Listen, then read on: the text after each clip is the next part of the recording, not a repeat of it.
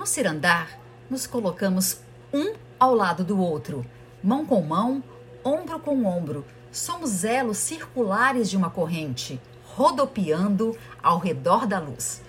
Bem-vindos ao podcast Cirandar, de mãos dadas pela acessibilidade, uma iniciativa do projeto Inova Jor. Cirandar, cirandinha, vamos todos cirandar.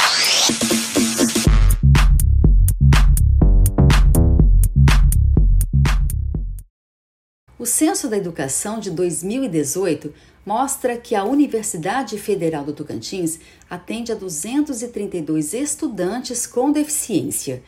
Isso representa 1,4% do total de matriculados.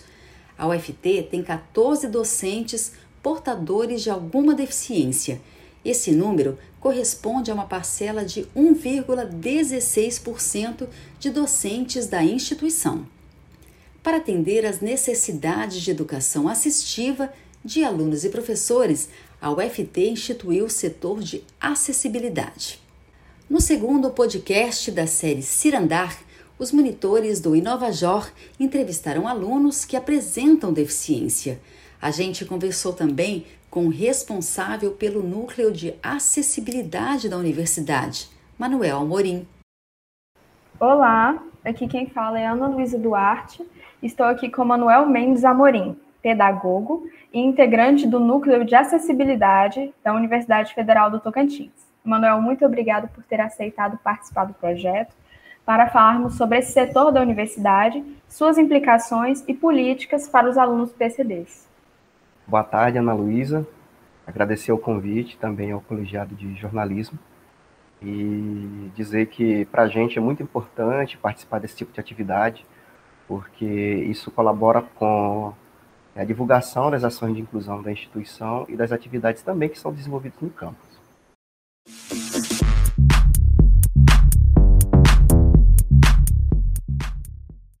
No bate-papo de hoje recebemos o estudante Matheus Amorim, acadêmico de jornalismo na Universidade Federal de Tocantins. É um prazer te receber aqui, Matheus. Sou Matheus e tenho 24 anos. A minha deficiência que me tornou cadeirante foi a paralisia cerebral no nascimento.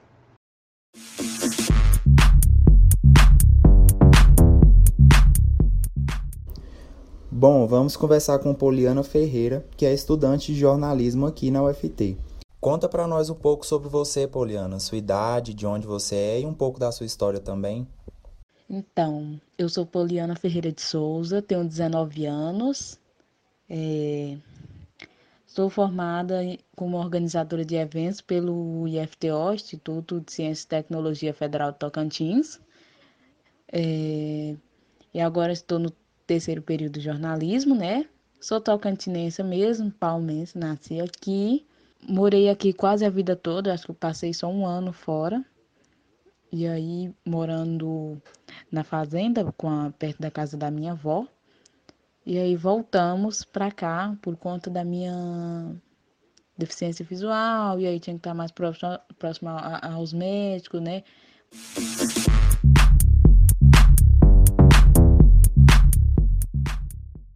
Meu nome é Cleidiane Araújo, sou monitora do InovaJó e a nossa entrevista de hoje é com o Reginaldo, ele que é deficiente visual, e a gente vai estar tá falando sobre o tema é, que é inovação tecnológica na área da acessibilidade. Oi, gente, eu me chamo Reginaldo Panarã. Primeiramente, eu quero agradecer a estudante Cleidiane, professora Maria de Fátima, pelo convite de estar tá participando nesse projeto. Então, é, eu entrei na universidade aí no ano de 2014 e até então eu era um estudante que, apesar de usar óculos, eu, eu, eu tinha a visão é, que me dava aí as condições de, de estudar, de dirigir, de, de andar de forma, vamos dizer assim, entre aspas, independente. Só que aí no ano de 2018 é, faltando um ano para a conclusão do curso, veio a cometer um descolamento de retina no meu olho e onde foi que eu perdi a visão totalmente.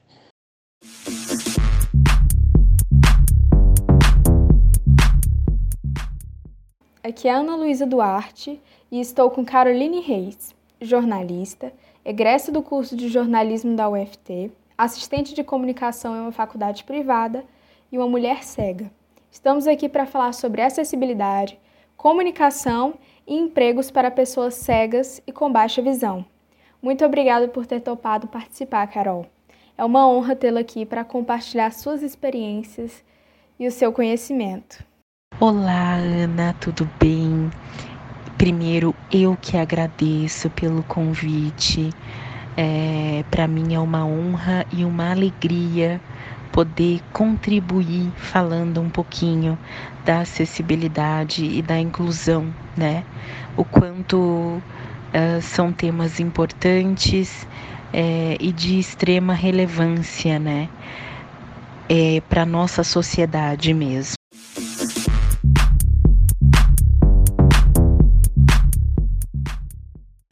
O artigo 2 da LBI, a Lei Brasileira de Inclusão, considera a pessoa com deficiência aquela que tem impedimento de longo prazo, seja de natureza física, mental, intelectual ou sensorial, o qual, em interação com uma ou mais barreiras, pode obstruir a sua participação plena e efetiva na sociedade e igualdade de condições com as demais pessoas. No Brasil, há uma população de 3,6% de pessoas acometidas pela deficiência visual.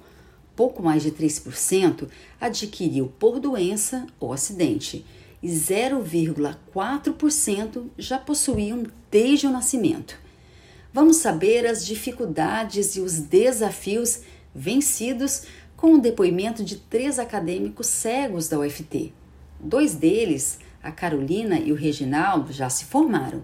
A Carolina é jornalista e hoje trabalha numa empresa de eventos para acessibilidade. O Reginaldo é indígena da etnia Craô e concluiu o curso de biologia estudando os fatores que estão provocando a diminuição ou a migração da tartaruga, espécie em extinção e que é base da alimentação indígena dos povos ribeirinhos da bacia do Rio Formoso, no Tocantins. Então, quando eu perdi a visão, foi um período de férias, que eu estava de férias, férias de janeiro. Aí eu vim passar as férias na minha família e aí após o almoço foi onde assim, come... minha visão começou a escurecer. E eu já fiquei preocupado, né? E aí foi onde eu corri para a junta médica e aí eles deram o, o laudo que havia descolamento de retina e de, e que eu tinha que passar por duas cirurgias. Foi onde aconteceu e imediatamente eu passei pelas duas cirurgias. Foi um tratamento longo que durou quase um ano. E o que eles tentaram foi que eu não perdesse o, não perdesse o olho, né? Porque a medicina brasileira não tem o tratamento ainda que conseguiria voltar a visão. Então, após esse período todo, longo, esse período de, de um ano que eu fiquei de tratamento, foi o ano que eu fiquei fora da universidade. Mas aí eu mantinha contato com o coordenador do curso, o curso de Ciências Biológicas, ao qual eu, eu cursei, e eles me sempre prontificaram a, a me ajudar. Assim, eu não tinha condições nem de fazer as atividades é, online porque eu não tinha domínios é, com nenhum aplicativo é, que auxiliam os deficientes visuais. Então, era um ano bastante complicado, um ano de tratamento que mexeu muito com o meu psicológico. Aí eu disse para o, eu disse para o coordenador que eu estaria é, continuando o, no, no ano seguinte o curso. Aí quando eu voltei para conclusão, Aí no ano de 2019, a universidade, o diretor da universidade me ofereceu todo o amparo. Né? A gente fez reunião comigo, com o departamento de, é, de, de assistência a pessoas especiais, o curso, o campus de Porto Nacional, foi onde eu cursei, a universidade UFT, ela oferece um, um amparo bastante para alunos surdos. Tem um curso muito forte de Libras no campus. Só que alunos com deficiência visual era o primeiro do curso, então eles não tinham intimidade, não tinham passado por nenhuma experiência experiência com outros alunos para que possam me oferecer é, já um, uma metodologia já pra, é, própria ou conhecida deles. Então não tinha isso. Então, mas mesmo assim eles é, me auxiliaram na medida do possível. Tinham, tinham equipamentos na universidade, só que os equipamentos nem haviam saído ainda do, da, das caixas, porque não tinha ninguém que havia necessitado ainda do, de usar os equipamentos. Mas é, também eu tive contato com o UFT de Palmas, né, no departamento para deficientes aí em Palmas, que me auxiliaram, é, me ofereceram a bengala, né, para que eu possa é, locomover melhor. Foi tudo um processo adaptativo. Eu tive que conhecer setores voltados para isso, tecnologias para isso. E mas enfim, deu tudo certo. Voltei, concluí o curso. O fato de você ser indígena, Reginaldo, é, fez alguma diferença na assistência que você recebeu? Não, não percebi que eu tive um tratamento melhor por ser indígena. Isso não. Tive, eu percebi que eu tive sim um acompanhamento é, mais especial, mais é, particular por eu, hoje eu, ser um deficiente visual, né? Então, então nesse, nesse sentido, sim. Porque, na verdade, o momento exigia, né? Eu entendi que o momento exigia, apesar de que eu ficava um pouco é, é, até receioso com isso, porque às vezes as pessoas é, oferecem um, uma ajuda Aí a gente, por ser, às vezes, o egoísmo, né, a gente quer, não aceita. Questões, é, a gente, às vezes, é muito ignorante o ser humano. Então, só que é, eu tive que aceitar, eu tinha que aceitar porque era o melhor para mim, né? A universidade, ela ofereceu todo o amparo é, assistencial, por exemplo, com é, psicólogos para trabalhar comigo. Então, é, como indígena, não. É, né? Para quem não conhece, eu pertenço ao povo Craô, aqui no município de Lagoa da Confusão. Minha comunidade indígena mora. Então, como indígena, não tive esse tratamento.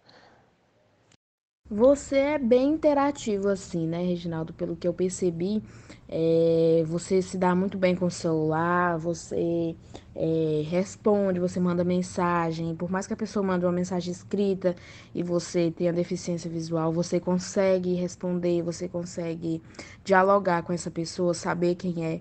é então, eu gostaria que você falasse um pouquinho sobre quais aplicativos que você usa para te auxiliar, é, tanto na questão da locomoção como na questão da comunicação. Você usa algum aplicativo específico ou só mesmo esse que, que vem no aparelho? Como que é?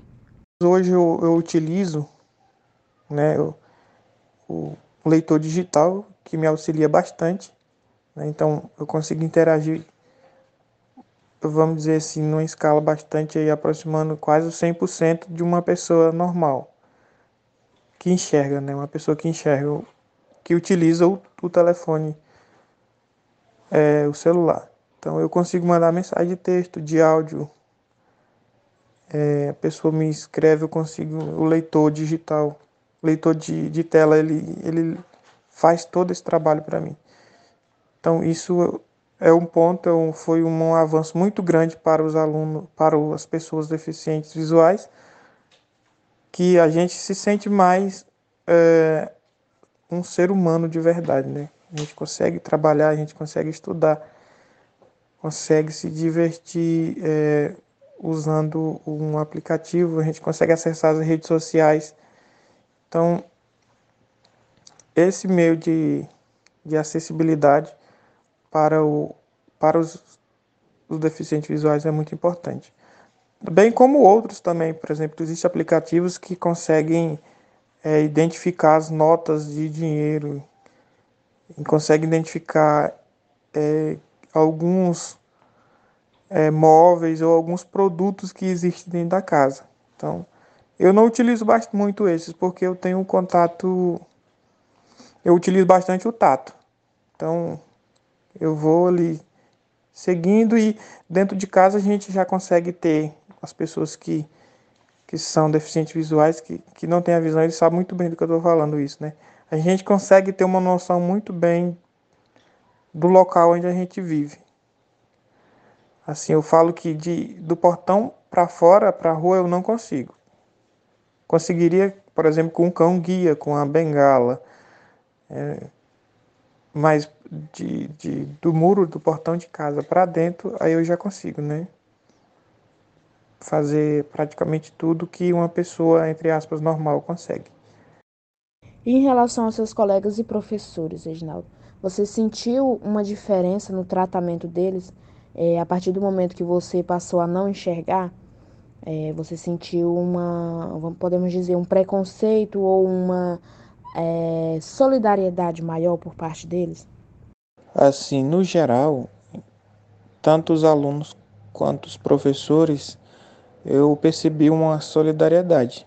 Eles foram é, mais companheiros, mais é, presentes. Eu costumo dizer que o, o último ano é, da minha faculdade, do meu curso, eu considero que para mim foi o melhor ano em relação aos demais, pois é, foi o ano que eu estava já sem a visão e foi o ano que realmente que eu percebi que eu que eu tinha conquistado meu espaço, que é, eu tinha conquistado o respeito dos professores, dos funcionários, dos alunos, porque eu tinha amizade com todos. Então eu passava onde eu cumprimentava, eu dava um bom dia, boa tarde, eu falava como é que está. Então eu tinha uma boa relação com todos, desde os vigia, as, as, as, as os funcionários da limpeza, aos técnicos de laboratório, enfim. E isso eu acho que contribuiu para para que eles é, tivessem me notado é, e me auxiliado durante o ano mais importante e mais decisivo da, do meu curso, que foi o último ano. Então, o que eu posso dizer é que é, é só agradecer a, a eles e, entendeu? Pela consideração que eles tiveram. Sim, tanto as escolas que eu estagiei, é, quanto, tanto quanto eu enxergava depois, tanto quanto depois eu não enxergava. Então, para mim foi muito bom essa experiência. Então, tanto é que eu nem considero aí um, uma pessoa que tive dificuldades, apesar de ter passado por tudo isso, eu não me considero que eu tive tanta dificuldade posso dizer é, problemas. Isso eu não considero como problemas, porque foi muito bom, foi muito sucessivo o, o último ano. E sobre a questão do lazer, Reginaldo? É, você, como que você resolve? Ah, quero sair para algum lugar, dependo de alguém. É, é, muito difícil o deslocamento, a questão do acesso aos transportes coletivos da cidade. É, como que você avalia? Como eu havia falado, assim, para me sair de casa eu não consigo sair sozinho. Aí eu conto com a tem a minha esposa, né, que a gente sai junto. É, agora em casa eu consigo já é, fazer praticamente tudo sozinho. É, eu gosto de cozinhar, eu gosto de fazer alguma coisa para para é, não ficar tanto assim desocupado, né? E uma coisa bastante interessante, né, na acessibilidade que eu que eu achei, assim, lá na universidade, durante o curso, quando eu enxergava Lá tinha uma, aqueles pisos, piso tátil, né? Eu ficava analisando aquele negócio achando bastante interessante, assim, como é que alguém consegue, né? É, andar pelo usando o piso tátil. Não tive experiência de ver, porque não tinha alunos lá deficientes visuais, mas é, quando eu perdi, aí eu tava com o acompanhante lá e ele falou assim: usa isso aí, eu uso o piso tátil, que é aquele, aquela trilha elevada, né? Para aluno, para deficientes visuais. Realmente eu, eu tentei, mas não consegui. Apesar de ser bastante notável, né? Mas eu não consegui, eu acho, pela adaptação, né? Então, apesar de que aí eu ressalto, né? É uma acessibilidade bastante interessante. O piso tátil, as rampas da universidade eram todas adaptadas para cadeirantes e, e também para que já auxilia também deficientes visuais. É, é, o que realmente é o que o Brasil precisa, né? Que as cidades precisam. São, são locais é, acessíveis para pessoas portadores de necessidades especiais. Aqui na cidade onde eu moro, é uma cidade do interior, não tem. Não tem transporte coletivo, não tem é, assim, uma estrutura já pensada para para pessoas assim, né, especiais, que necessitam de desses meios de acessibilidade. Por exemplo, existem ainda placas, placas nas calçadas, as pessoas estacionam nas calçadas, então o, os meio-fio das ruas eles não são adaptados. Então a gente vê que as calçadas aqui elas fazem zigue-zagues, sabe? e as, plantam, as plantas acabam é, seus galhos passando para assim para a calçada. Então é uma coisa assim que falta ainda avançar muito na área de acessibilidade, né? Apesar de que a gente já avançou bastante em tecnologias, mas falta um planejamento das cidades, principalmente da dos interior. Assim, para as metrópoles, cidades maiores, a gente vê que existe já um é, algo pensado para que atenda essas pessoas. E isso é muito interessante. A gente tende, a gente vê que é um avanço. Agradeço, Reginaldo, por esse bate-papo, foi muito bom, muito enriquecedor e espero nos encontrar mais vezes para ter um bate-papo sobre esse assunto que é tão importante, né, que é a questão da acessibilidade, tanto nas universidades como também na sociedade. Obrigada, Reginaldo, pela sua participação. Eu quero aqui agradecer pelo convite a participar desse projeto e, e acrescentar que é um tema, a acessibilidade é um tema que, que tem que ser discutido, tem que ser conversado, principalmente no, no âmbito universitário, porque existe muitos alunos que pretendem ou estão na universidade e cabe a, aos acadêmicos, ao, ao campus, discutir acolher esses alunos, conversar, porque a gente precisa, né? A gente precisa de um país melhor, a gente precisa de um, de um local melhor e a universidade é o lugar certo para isso. Então, fica aqui o meu agradecimento, eu espero ter e poder contribuir com esses alunos e com a sociedade no que diz respeito a, a, a sermos um cidadãos melhor alunos melhor, com mais acessibilidade para todos nós.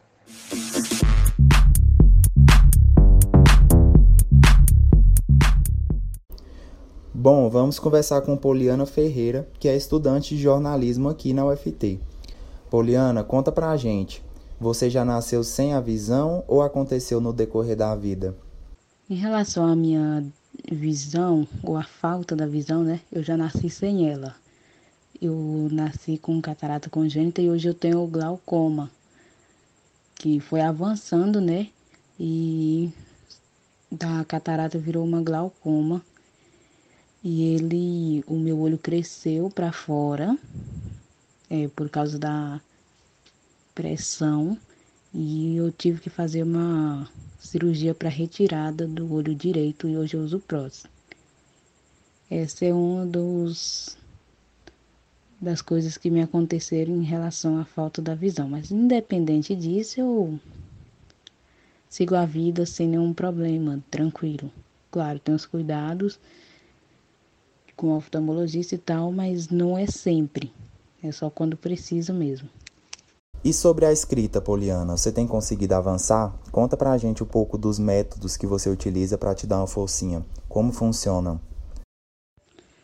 Em relação à escrita, é, eu tenho um pouquinho de dificuldade. Eu não sei o português correto 100%, mas porém tem um aplicativo que você vai falando, por exemplo, as palavras que você não sabe se escreve é com W, com V, com S ou com C, eu coloco o aplicativo e ele escreve certinho.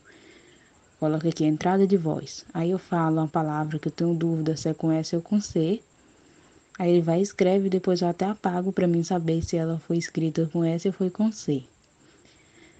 Mas algumas palavras que eu sei escrever, eu também posso digitar, que é o aplicativo, que é o Talkback, que é o que eu uso. Tem vários aplicativos, mas tem eu uso Talkback.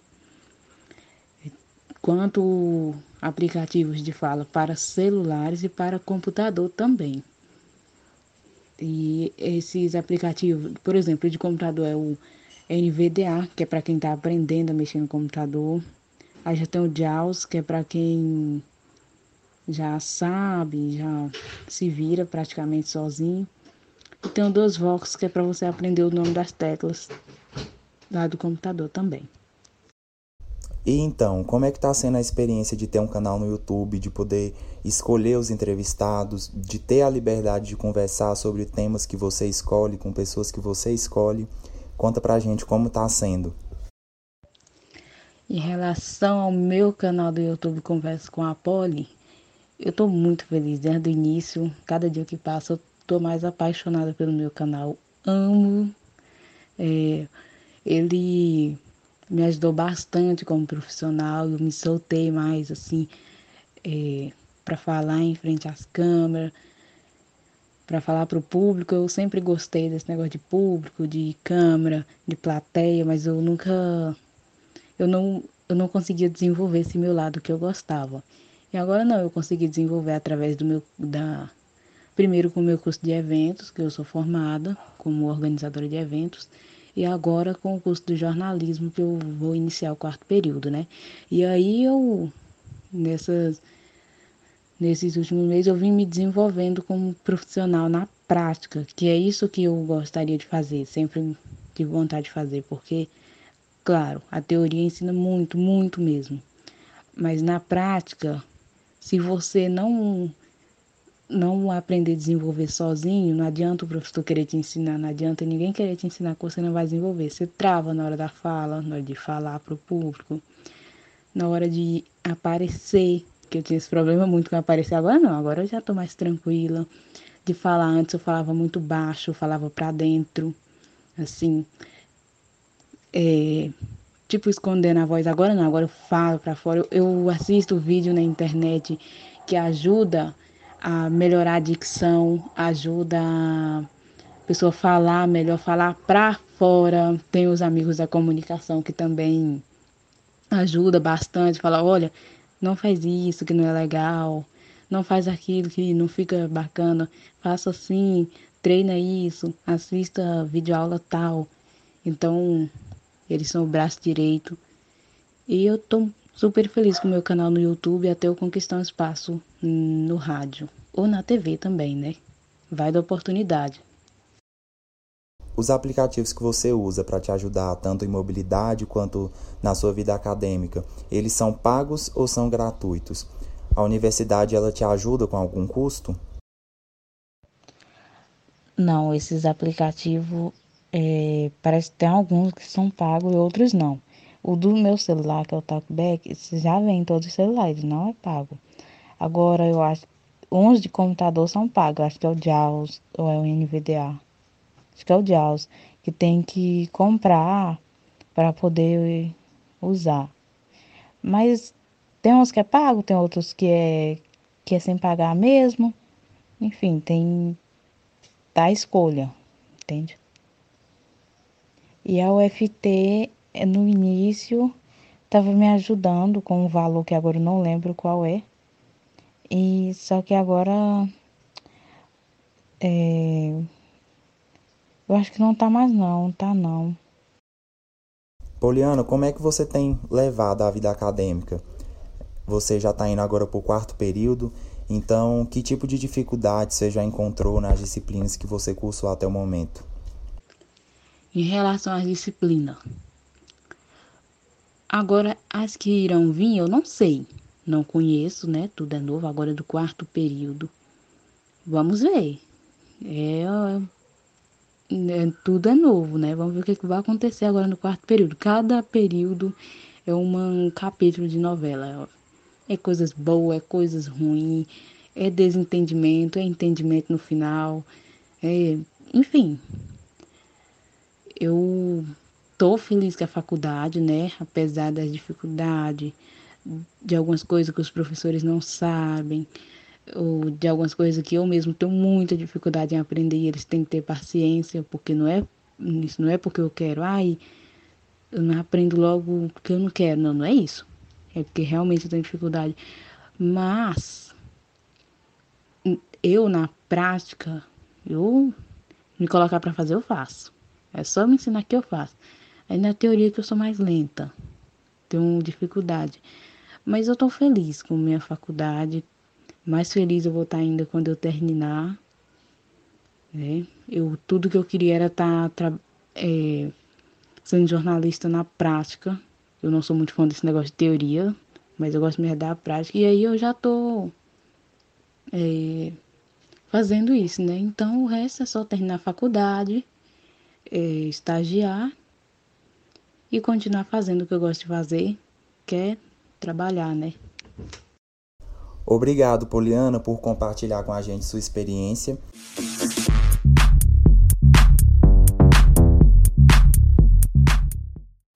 Olá, aqui é Ana Luísa Duarte e estou com Caroline Reis, jornalista, egressa do curso de jornalismo da UFT, assistente de comunicação em uma faculdade privada e uma mulher cega.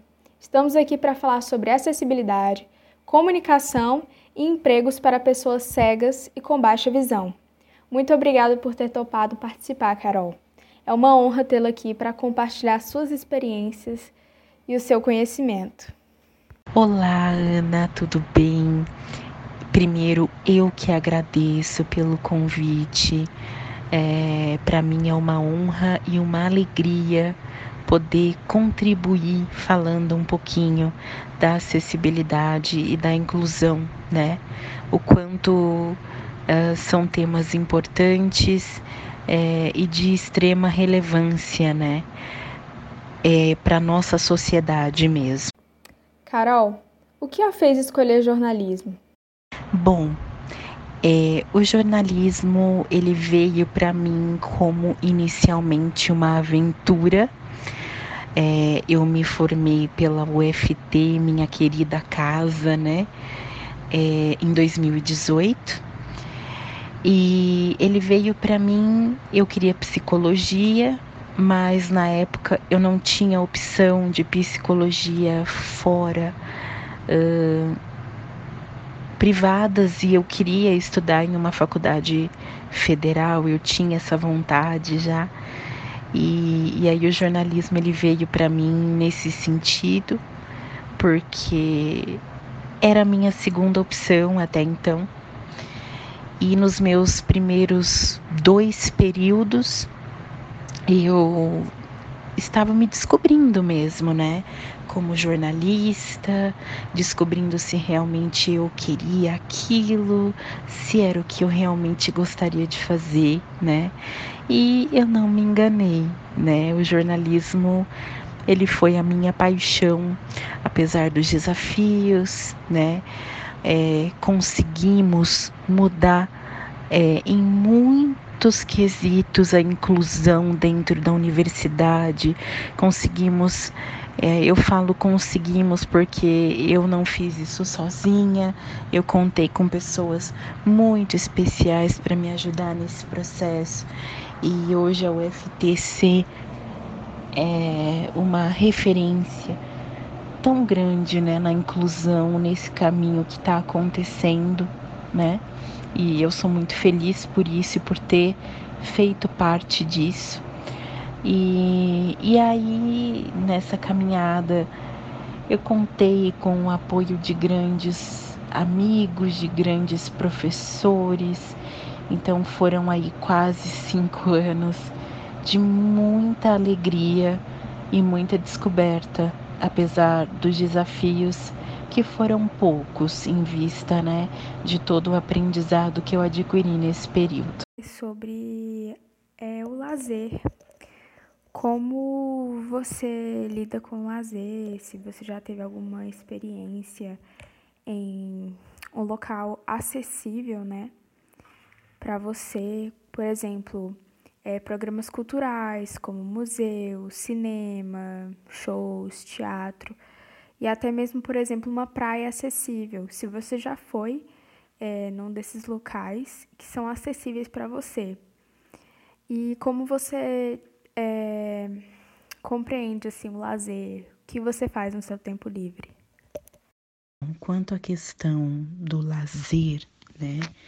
É, nos grandes centros, é, a gente tem a oportunidade de ter contato com é, audiodescrição, né? Nos teatros, que é nada mais é do que você receber a informação daquilo que está acontecendo no palco, por exemplo, né? Assim como nos museus, onde a gente recebe as informações da obra, é porque assim, eu detalhar para você, Ana, a audiodescrição, a gente vai ficar uma hora falando disso, né? A gente teria que, que gravar aí algum recurso maior para comentar sobre, porque envolve todo um trabalho externo, né? De empresas, é, envolve é, cursos tanto para áudio de escritores quanto para quem produz roteiros de audiodescrição, né? É, mas o papel geral dela é esse: é nos passar as informações necessárias para que a gente possa é, ter a clareza do conteúdo, ter o entendimento que o conteúdo oferece, entender o que está acontecendo. Então, eu sempre tenho essa experiência. É, aqui em São Paulo, a gente trabalha com a Ver com Palavras, que é uma empresa especializada em audiodescrição, uma das primeiras é, do Brasil nesse, nesse sentido, né?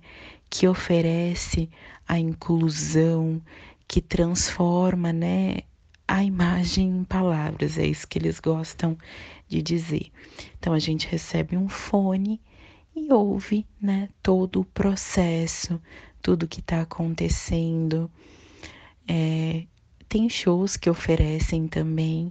Quando eu fui no Rock in Rio, tinha a opção da audiodescrição, mas eu não quis, porque enfim, né? Eu queria sentir o show mesmo, não queria ter uma, uma descrição daquilo o tempo inteiro, porque ou você concentraria na música ou no que estava falando, né? mas é tudo muito bem sincronizado também, assim como no teatro, né? No teatro, as, audios, as audiodescrições elas são feitas ao vivo, né? Eles ficam numa cabine e, e aí de lá eles vão passando todos os detalhes e e no, em museus a maioria delas é gravada, né? Já fica ali gravada na pinacoteca, por exemplo, né? Tem essa essa opção já da audiodescrição gravada, que inclusive te guia de uma obra para outra, né? Porque tem o piso tátil que te leva. Então assim, as experiências são essas, assim, que eu consigo detalhar para você, né? É... Agora, explicar da audiodescrição, aí a gente teria que fazer um, um podcast só com essa temática, né? Porque é muito rico em detalhes, mas é assim que funciona para nós, né? Quais foram as maiores dificuldades que você encontrou na universidade e o que você acredita que pode melhorar? Então, Ana, é, assim, pensando nas, nas dificuldades que eu tive, Eu não vejo como dificuldades, é, eu, eu gosto de dizer que foram desafios que eu precisei enfrentar, né? Dentro dos estudos. Quando eu entrei o núcleo de acessibilidade, é, nós reativamos o núcleo de acessibilidade da UFT. Eu acho que hoje ele tem esse nome ainda de núcleo de acessibilidade. Eu não sei exatamente como que ele está chamando agora, tá? É, mas nós reativamos o núcleo e as coisas foram só melhorando, né? É, eu vejo que hoje, mesmo não estando aí, né, eu vejo que a parte interna é, da universidade trouxe melhorias gigantescas é, na construção da acessibilidade para os estudos, né? É muito difícil pontuar para você o que precisa o que precisa melhorar por eu não estar aí, né? Mas é, pensando em tudo que eu vivi estando aí, a acessibilidade hoje que eu vejo que possa ter mais dificuldade é a acessibilidade arquitetônica, né? No sentido de ir e vir dentro do, do campus, mas o núcleo eu sei que ele dá todo o suporte no sentido das tecnologias assistivas, no sentido de trazer essas melhorias para futuros alunos. Muito bom saber disso, Carol, que é, esses espaços já estão se adaptando, né, ou sendo adaptados, ou estão adaptados para as pessoas com deficiência, para os idosos, né? É muito importante porque a arte, né, e a cultura, ela precisa chegar a todos, né? Todos devem ter o direito, né, de acessar esses espaços, de ter o seu lazer. Então é algo muito bom da gente saber. E para a gente já chegar no final da nossa entrevista, queria perguntar para você sobre a questão do trabalho, né? Porque o mercado de trabalho, ele ainda tem essa questão, ainda não é tão inclusivo com as pessoas com deficiência, né? Ultimamente tem mudado, né? Mas a gente sabe que precisa ainda se adaptar muito e eu queria saber é de você como é que foi mudar para uma cidade, uma rotina totalmente diferente, como você foi recebida no seu trabalho e se você acredita que ainda existem muitas barreiras a serem superadas. Então, Ana, é, eu vejo que a inclusão, ela são passos lentos, tá? Que, que a gente dá, são passos lentos, é devagar, é um processo que a gente não pode deixar de buscar ir atrás, batalhar, é, alcançar os objetivos que a gente quer, né?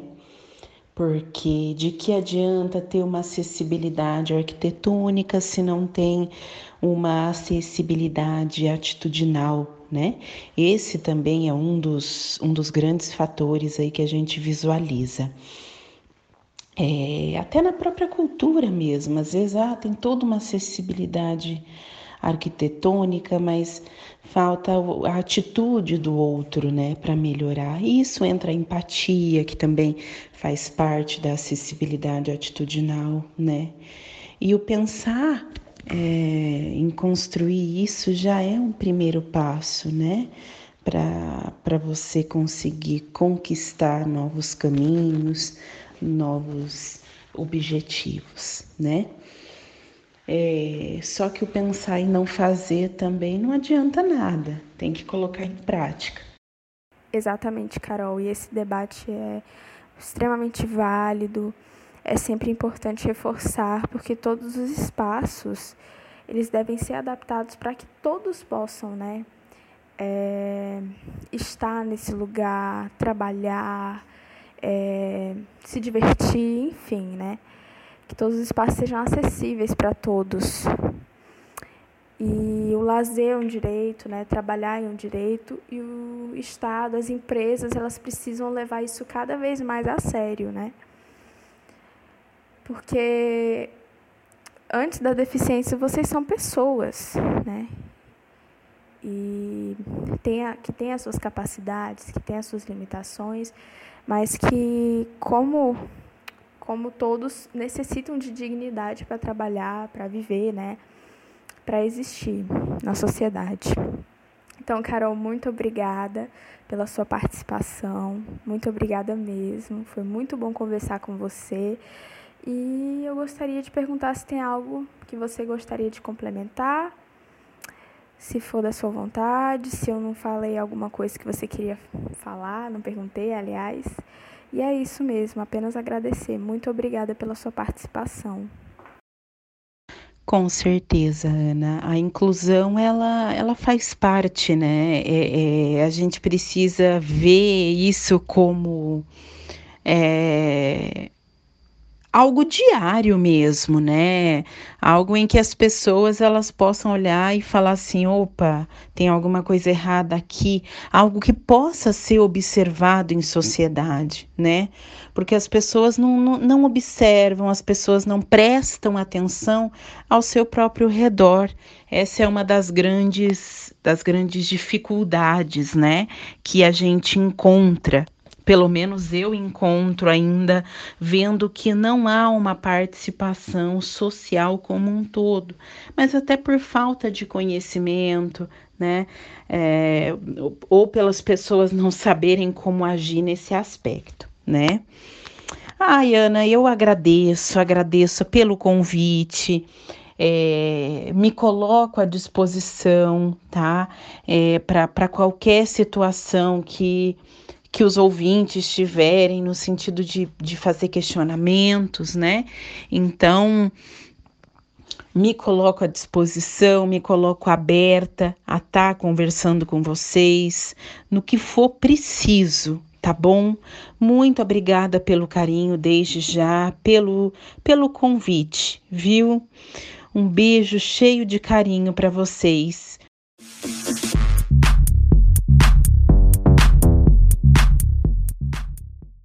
No Brasil, 1,3% da população tem deficiência física.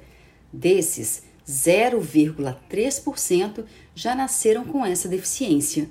1% adquiriu em decorrência de doença ou acidente.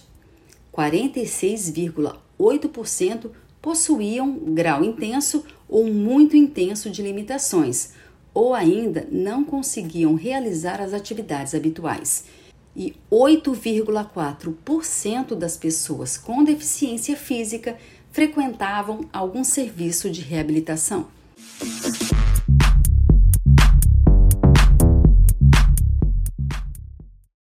No bate-papo de hoje recebemos o estudante Matheus Amorim, acadêmico de jornalismo na Universidade Federal de Tocantins. É um prazer te receber aqui, Matheus. Sou Matheus e tenho 24 anos a minha deficiência que me tornou cadeirante foi a paralisia cerebral no nascimento.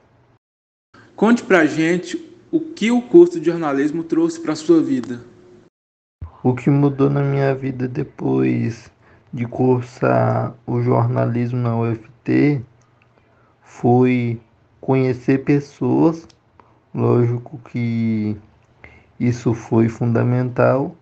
Segundo, conhecer ambientes novos, conhecer novas perspectivas de mundo. Isso para mim sai um pouco da caixinha e daquilo que você conhecia. Para mim isso foi fundamental. Estar perto de pessoas que têm opiniões diferentes, divergentes, convergir, dialogar com outros cursos, isso para mim foi fundamental. Como você avalia o setor de acessibilidade do campus? Eu, por exemplo, eu gosto do setor de acessibilidade. Eu não tenho uma deficiência assim muito severa que me impossibilita de realizar as atividades, mas Contudo, eu acho o setor muito bom. Ele me ajuda em tudo. ele pergunta o que eu preciso para para continuar o curso de maneira saudável e de maneira tranquila com tecnologia. É óbvio que precisa mudar algumas coisas, mas no geral eu gosto do setor. Mateus, é, entrando num lado mais pessoal da sua vida, quais os seus planos depois que se formar? Pretendo trabalhar em rádio e TV depois que me formar. É uma área que eu gosto muito, é uma área que eu me sinto muito seguro naquilo que eu pretendo fazer. É lógico que para um estudante recém-saído da universidade não vai ser fácil, não vai ter moleza, mas eu quero logo pegar um estágio, começar a trabalhar, ver como é essa área de, de mídia comum, porque eu gosto do tradicional. Não que eu não goste do, da mídia digital e não tenha preço por ela, mas eu gosto do tradicional, eu gosto do rádio TV. Eu quero muito ser repórter, por isso eu quero me especializar nessa área. Você utiliza algum aplicativo específico que te ajuda nas atividades? Eu não utilizo assim software e aplicativo específico que alguém criou para mim. Eu utilizo o celular normalmente, o computador normalmente e o celular, porque eu não sei escrever de próprio punho, eu não sei escrever normalmente, então o celular e o computador eles me ajudam nas tarefas, assistir aula nesse período de pandemia e também e também me auxiliam nas dúvidas que eu possa ter com o professor. Ainda dentro de um contexto pessoal da sua vida, é, Mateus, sobre o lazer. Você vai às praias, aos parques, como é isso para você? Questão de lazer, acesso à praia, parque, mesmo sair de casa normal, eu tenho muita dificuldade com questão de sair, de acessar um lugar, não por conta de transporte, que às vezes quando eu quero sair, me divertir e tudo mais, eu tenho a ajuda dos meus avós, dos meus tios às vezes, mas porque às vezes você não encontra lugar para estacionar, você não encontra um ambiente adequado que possa te receber. Eu acho que falta muito isso em Palmas. Eu acho que a prefeitura e a secretaria especializada, eles não têm muito ainda esse olhar de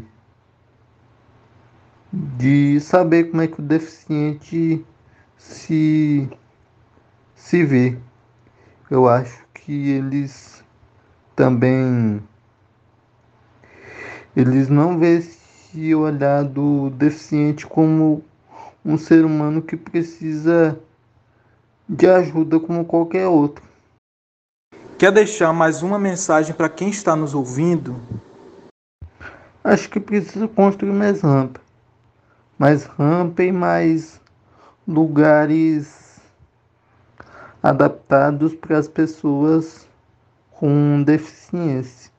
Eu acho que a prefeitura ela tem que ter esse olhar voltado não apenas para a pessoa com deficiência física, mas também para a pessoa com deficiência visual, que a gente não vê assim muitos muitas coisas para o deficiente visual e para o deficiente auditivo.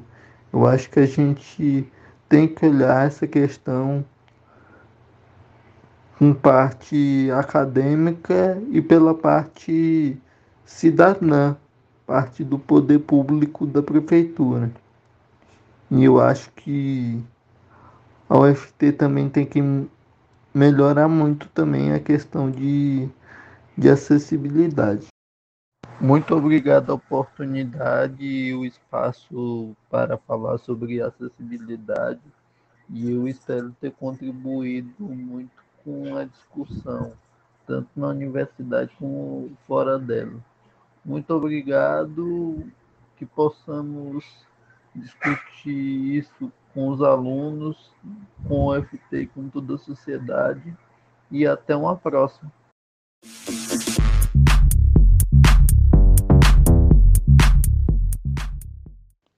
Ouvimos as experiências dos alunos PCDs, portadores de deficiência aqui da UFT.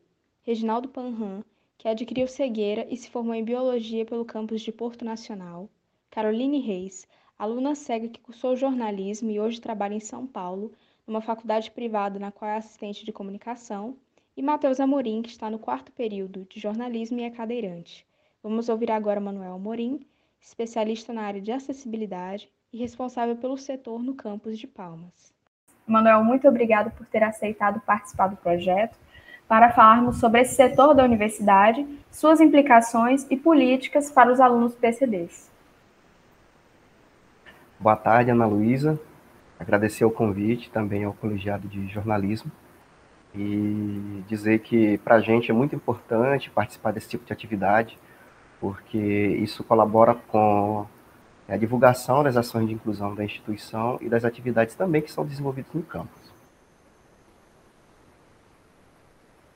Verdade, até para mais pessoas né, ficarem sabendo desse trabalho de vocês, né, como você falou da divulgação. Porque eu sabia muito, muito pouco sobre essas atividades. Eu fiquei mais sabendo por causa dos alunos PCDs que a gente tem no curso. É importante mesmo. Vamos lá para as perguntas. Por favor. Manuel, quais são as ferramentas que o núcleo disponibiliza para os alunos PCDs? Essa tua pergunta é interessante porque ela trata exatamente das linhas de atuações de atuação do, do núcleo de acessibilidade. O núcleo de acessibilidade ele tem como função dar todo apoio e suporte ao estudante com deficiência que ingressa é, na UFT. No nosso caso, no campus de Palmas. Ah, o trabalho do núcleo ele está muito vinculado à questão da tecnologia assistiva. O que, que seria isso? A tecnologia assistiva ela existe para melhorar o dia a dia, o cotidiano de uma pessoa com deficiência. E ela tem duas linhas de, de atuação. Uma são os serviços e a outra são os recursos. Os serviços eles são ofertados por profissionais habilitados ou qualificados para dar suporte o atendimento à pessoa com deficiência. Por exemplo, no meu setor, eu que tenho formação em pedagogia e que também tenho especialização na área de educação especial e também mestrado em educação. E também há três intérpretes de Libras que são responsáveis de garantir o atendimento para a comunidade surda, que inclui os professores surdos da UFT, que inclui também os alunos surdos da UFT ou os usuários que necessitem de atendimento especializado, especializado é, de algum serviço da instituição. É, esses são os serviços. Os recursos, eles estão mais relacionados à questão material, uma questão mais prática voltada para o atendimento dessas pessoas. Por exemplo, é, um computador adaptado com um leitor de telas ou com uma lupa para baixa visão, ah, uma linha braille, uma impressora braille, um leitor autônomo, que é um equipamento que o estudante ele pode colocar, digamos, um livro como esse a, nesse equipamento e o equipamento faz a leitura para ele em voz. Ou uma lupa para baixa visão, que o estudante com baixa visão pode pegar e essa lupa vai fazer todo o trabalho de ampliação do texto para ele. Então, esses são os recursos. É, além desses recursos que eu citei, existem outros recursos. Pode ser também um notebook, pode ser uma bengala, certo? Então a tecnologia ela está voltada para isso. A tecnologia também ela está ligada e, ou vinculada diretamente com a questão da acessibilidade. Porque quando você faz uma adaptação, seja ela de âmbito estrutural na universidade, ou dentro de, de uma mudança na, na acessibilidade digital, você também está tratando de tecnologia assistiva, porque a, a, a tecnologia está relacionada à palavra técnica, digamos assim, né? Então você emprega ali uma técnica para melhorar a acessibilidade e a usabilidade dos espaços pelas pessoas com deficiência. Por exemplo, quando você tem uma rampa e você coloca um corrimão, ali você está empregando um tipo de tecnologia para facilitar o acesso de uma pessoa àquele espaço. Então, essa tecnologia, ela, esse corrimão, ele pode ser utilizado tanto por uma pessoa com deficiência, pode ser utilizado por um idoso, por uma grávida, e a tecnologia ela se vincula também a uma outra questão importante que é a ideia de, que é a ideia de desenho universal. É, ou seja, que os ambientes eles também estejam acessíveis para toda e qualquer pessoa, independente dela ter deficiência ou não. Então, a linha de atuação do núcleo de acessibilidade está vinculada diretamente à oferta de serviços no campo da tecnologia assistiva, produtos e serviços. Só que esses serviços, eles não se limitam apenas ao trabalho especializado de um pedagogo ou de um intérprete de Libras. Pode ser também de um fonoaudiólogo, um terapeuta, um fisioterapeuta, um médico que trabalha diretamente com as questões de órtese, próteses, né? E outros serviços que, de certa forma, venham garantir qualidade de vida para esses indivíduos, né? A engenharia, a arquitetura, então, a tecnologia então, é, é, um campo bem amplo. É um serviço, é um serviço mais, mais integrado, né? Exatamente. É um Nossa. serviço mais integrado. Sim, muito, muito legal. E com a pandemia, como é que ficou o atendimento de vocês? Totalmente é, online, né? Por causa das comorbidades. Como é que foi isso para vocês, essa adaptação? Então, é uma pergunta interessante a pandemia da Covid ela veio e trouxe bastante, bastante problemas para a inclusão das pessoas com deficiência. Primeiramente porque todo o ambiente digital ele não foi pensado para esse público. É, então é tudo muito visual e tudo muito gráfico. Como você pode perceber aqui, estamos dentro de uma plataforma eu estou com minha câmera ligada e utilizando o microfone. Até aí tudo tranquilo. Uma pessoa com deficiência visual, por exemplo, ela consegue acessar ou com qualquer outra deficiência.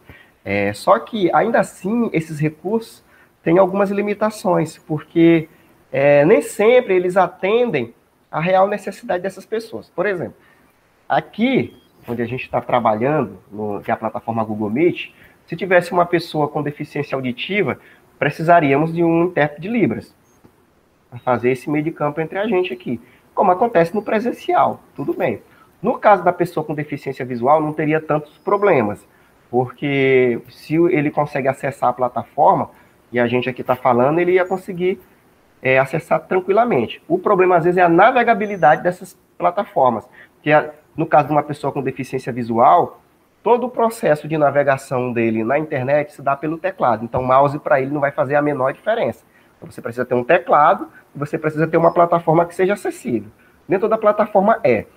E com a mudança toda provocada pela pandemia, tivemos que adaptar alguns serviços. Exemplo, alguns atendimentos tivemos que fazer pelo WhatsApp, mensagem de voz, chamada de áudio ou vídeo, no caso, para aqueles que não são da comunidade surda, porque quem faz esse atendimento direto são os intérpretes de Libras, né? e também tivemos que, durante a pandemia, abrir um edital específico via Pró-Reitoria de Ações Estudantis, voltado para a aquisição de tecnologia assistiva. Então, nossos alunos com deficiência que ingressaram na UFT, tanto aqueles que ingressaram pelas políticas de ações afirmativas pelas cotas, como aqueles que ingressaram na instituição pela ampla concorrência, mas que têm deficiência, eles puderam concorrer a um edital específico para aquisição de tecnologia assistiva, que desde um telefone celular para estudar, uh, um notebook, um desktop, uma lupa ou qualquer outro equipamento que esteja dentro daquilo que eu expliquei anteriormente, no campo da tecnologia assistiva. E quais são as maiores dificuldades enfrentadas pelos alunos com deficiência na universidade? Se puder só falar mais um pouquinho sobre isso. Eu acho que a barreira atitudinal é um problema que os estudantes enfrentam dentro da instituição, é, a própria questão de, de considerar o direito que essas pessoas têm para estudar. Isso acontece tanto no campo da atuação docente, do corpo técnico de suporte, ou até mesmo dos próprios colegas de turno. Né? Associada a isso, né, é, definimos como ainda uma barreira atitudinal que precisa ser superada, que é diferente da acessibilidade atitudinal, que é quando a gente consegue problematizar isso e, de certa forma, superar esses obstáculos. A outra, acessibilidade arquitetônica. A universidade ela precisa melhorar ainda significativamente é, em relação à acessibilidade arquitetônica, dar uma melhorada na estrutura física. Já tivemos algumas conversas com a administração da universidade para tratar dessas questões e algumas adaptações já foram feitas, outras precisam ser feitas, certo? E eu acredito que também acessibilidade pedagógica, né, instrumental, metodológica, porque essas questões também estão relacionadas à prática de ensino. Nossa, muito bom conversar com você. Foi, foi isso, né? Eu te agradeço pelo convite, me coloco à disposição do curso sempre. O curso de jornalismo tem sido um parceiro da, não só da universidade, mas também do núcleo de acessibilidade. É um colegiado que sempre se preocupou com ingressos, com o ingresso dos estudantes com deficiência na, na UFT. A coordenadora, a professora Valquíria, sempre teve essa preocupação de procurar o setor, Sim. de dialogar, né, e, e, e, ao mesmo tempo nos situar sobre o desenvolvimento dos estudantes no curso, da própria questão da integralização. Então, o meu obrigado em nome de toda a equipe.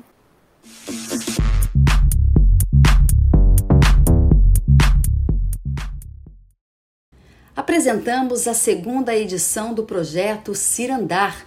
Participaram dessa edição entrevistas Ana Luísa Duarte de Miranda, Cauê Barbosa Nogueira, Cleidiane Araújo da Silva. Pesquisa, produção e edição, Júnior Aires. Supervisão, professora Maria de Fátima de Albuquerque Caracriste. Narração, Vilmara Bianchi. Cirandar. Cirandinha, vamos todos cirandar.